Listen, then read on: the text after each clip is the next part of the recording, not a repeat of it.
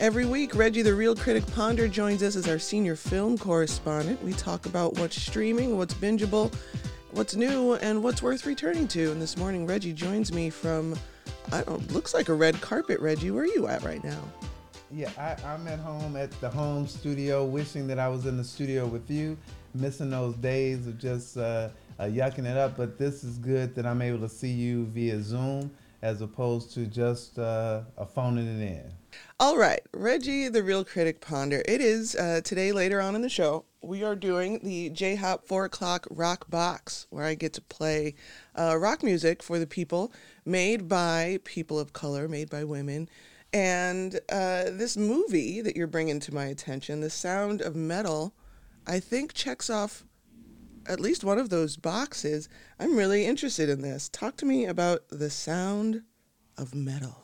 So this is a film about this uh, punk metal drummer. His name is Ruben, and Ruben d- d- uh, discovers that he is having some hearing loss. He's he is a recovering addict, along with his partner, who uh, who she sings in the front. He plays the drums, and they travel to all these different venues and do these concerts, and and they the music is ear piercing, not Reggie's kind of music. Anyway. Uh, but he discovers that he's having some hear loss, hearing loss, and he has to go into a community to uh, a rehab, not a rehab community, a community to make sure that he doesn't go relapse. So he goes into one of those communities, but the community he goes into is a deaf community, and he knows no sign language. He doesn't know anything, and he is really introduced into the deaf world and all of that. And this guy named Riz Ahmed plays um, Ruben. And this is what's to like about this one? It's um, really not a story about rock. It's really not a story about loud music, even though you get some of that. It really is a man in search for a remedy to his hearing loss so he can get back to normal. But little does he know that the journey to deal with that loss will produce better vision and better hearing. Not in the not in the traditional sense, but in terms of uh, seeing life, hearing life, and living life.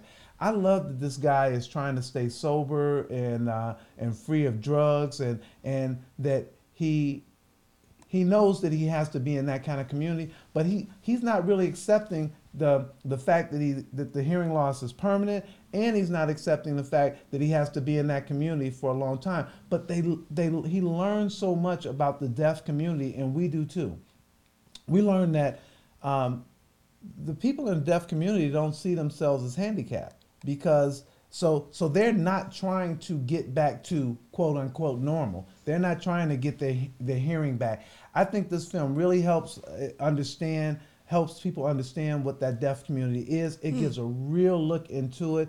It uh, is a uh, it's a really interesting movie about this guy basically searching for himself and and how would he how is he going to reinvent himself in in this new reality that he has. I think it speaks to outsiders. I think it speaks to being resilient and embracing difference. It's a, a, a, solid story about this one man's journey.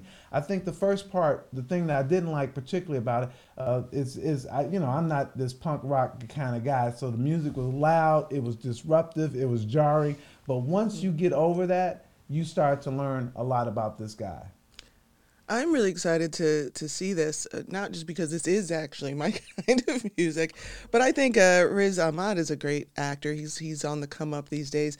I'm curious about the sound design in a movie like this, where you have to uh, take great care to tell a story from the perspective of someone who is in the middle of losing their hearing. Oh man, I am so happy that you would even ask that question Jill, because they do a lot of little things. Uh, uh, I like um, Billie Eilish uh, uh, uh, record, "Everything I Wanted," and in the song, uh, in the song it says I, I was underwater, and you hear how they kind of distort that part of the song. Mm. Well, they do that kind of thing in this film. Is that there are times when he can't hear, and you're hearing the muffled sounds, and and so they do a lot of things to make make you have some type of experience of understanding that this guy is having a hard time communicating because he's so so used to to to doing it through sound. Yeah.